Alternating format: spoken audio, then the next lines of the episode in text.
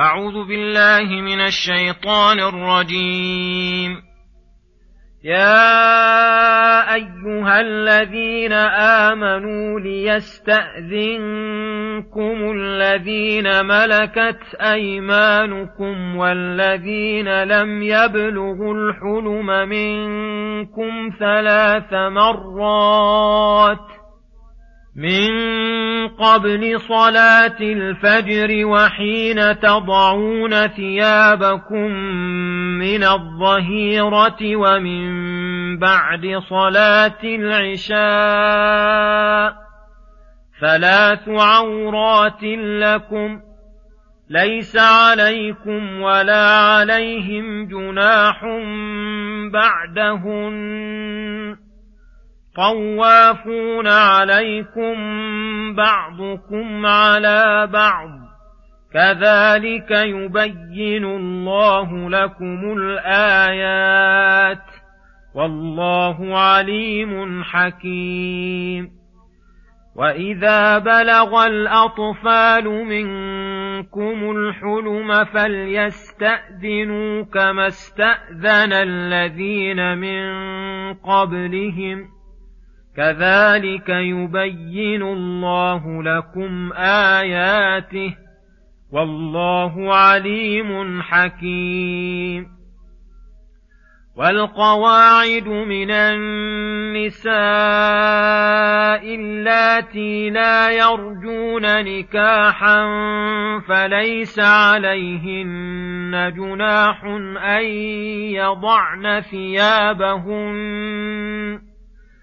فليس عليهن جناح أن يضعن ثيابهن غير متبرجات بزينة وأن يستعففن خير لهن والله سميع عليم. بسم الله الرحمن الرحيم. السلام عليكم ورحمة الله وبركاته. يقول الله سبحانه يا أيها الذين آمنوا ليستأذنكم الذين ملكت أيمانكم الآيات. أمر المؤمنين أن يستأذنهم مماليكهم والذين لم يبلغوا الحلم منهم. قد ذكر الله حكمته وأنه ثلاث عورات للمستأذن عليهم وقت نومهم بالليل بعد العشاء وعند انتباههم قبل صلاة الفجر.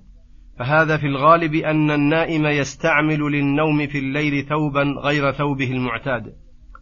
وأما نوم النهار فلو كان في الغالب قليلا قد ينام فيه العبد بثيابه المعتادة. قيده بقوله وحين تضعون ثيابكم من الظهيرة أي للقائلة وسط النهار ففي هذه الأحوال الثلاثة يكون المماليك والأولاد الصغار كغيرهم لا يمكنون من الدخول إلا بإذن. وأما ما عدا هذه الأحوال الثلاثة فقال ليس عليكم ولا عليهم جناح بعدهن.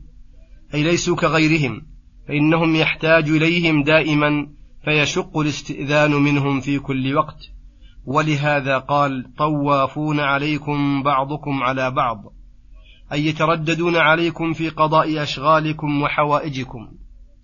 كذلك يبين الله لكم الآيات بيانا مقرونا بحكمته ليتأكد ويتقوى ويعرف به ويعرف به رحمة شارعه وحكمته. ولهذا قال والله عليم حكيم.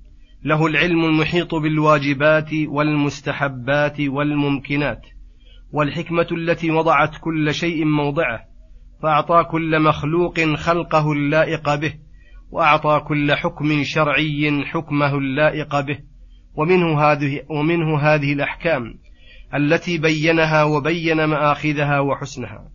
وإذا بلغ الأطفال منكم الحلم وهو إنزال المني يقظة أو مناما فليستأذنوا كما استأذن الذين من قبلهم أي في سائر الأوقات والذين من قبلهم هم الذين ذكرهم الله بقوله يا أيها الذين آمنوا لا تدخلوا بيوتا غير بيوتكم حتى تستأنسوا الآية.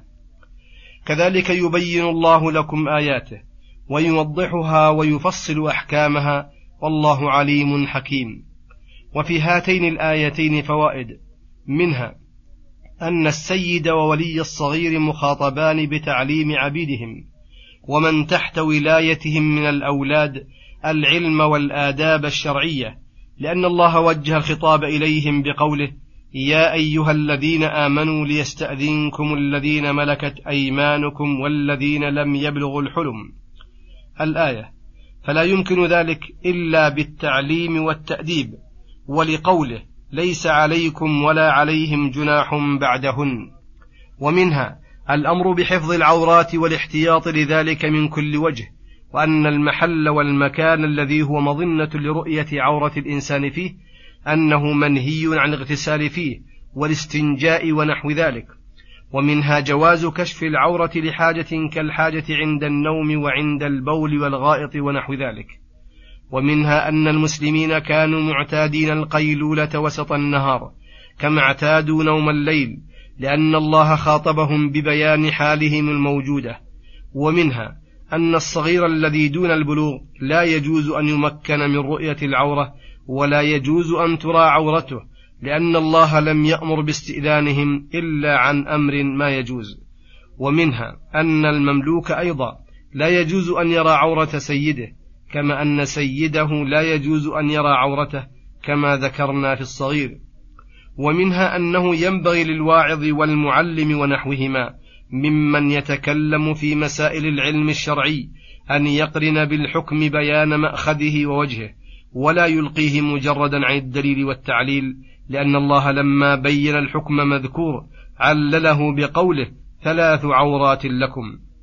ومنها أن الصغير والعبد مخاطبان كما أن وليهما مخاطب لقوله ليس عليكم ولا عليهم جناح بعدهن. ومنها أن ريق الصبي طاهر ولو كان بعد نجاسة كالقيء لقوله تعالى طوافون عليكم مع قول النبي صلى الله عليه وسلم حين سئل عن الهرة إنها ليست بنجس إنها من الطوافين عليكم والطوافات. ومنها جواز استخدام الإنسان من تحت يده من الأطفال على وجه معتاد لا يشق على الطفل لقوله طوافون عليكم. ومنها أن الحكم المذكور المفصل إنما هو لما دون البلوغ وأما ما, وأما ما بعد البلوغ فليس إلا الاستئذان. ومنها أن البلوغ يحصل بالإنزال فكل حكم شرعي رتب على البلوغ حصل بالإنزال وهذا مجمع عليه. وإنما الخلاف هل يحصل البلوغ بالسن أو الإنبات للعانة والله أعلم. والقواعد من النساء اللاتي قعدن عن استمتاع والشهوة. اللاتي لا يرجون نكاحا أي لا يطمعن في النكاح ولا يطمع فيهن. وذلك لكونها عجوزا لا تشتهى ولا تشتهي أو دميمة الخلقة لا تشتهى. فليس عليهن جناح أي حرج وإثم أن يضعن ثيابهن أي الثياب الظاهرة كالخمار ونحوه.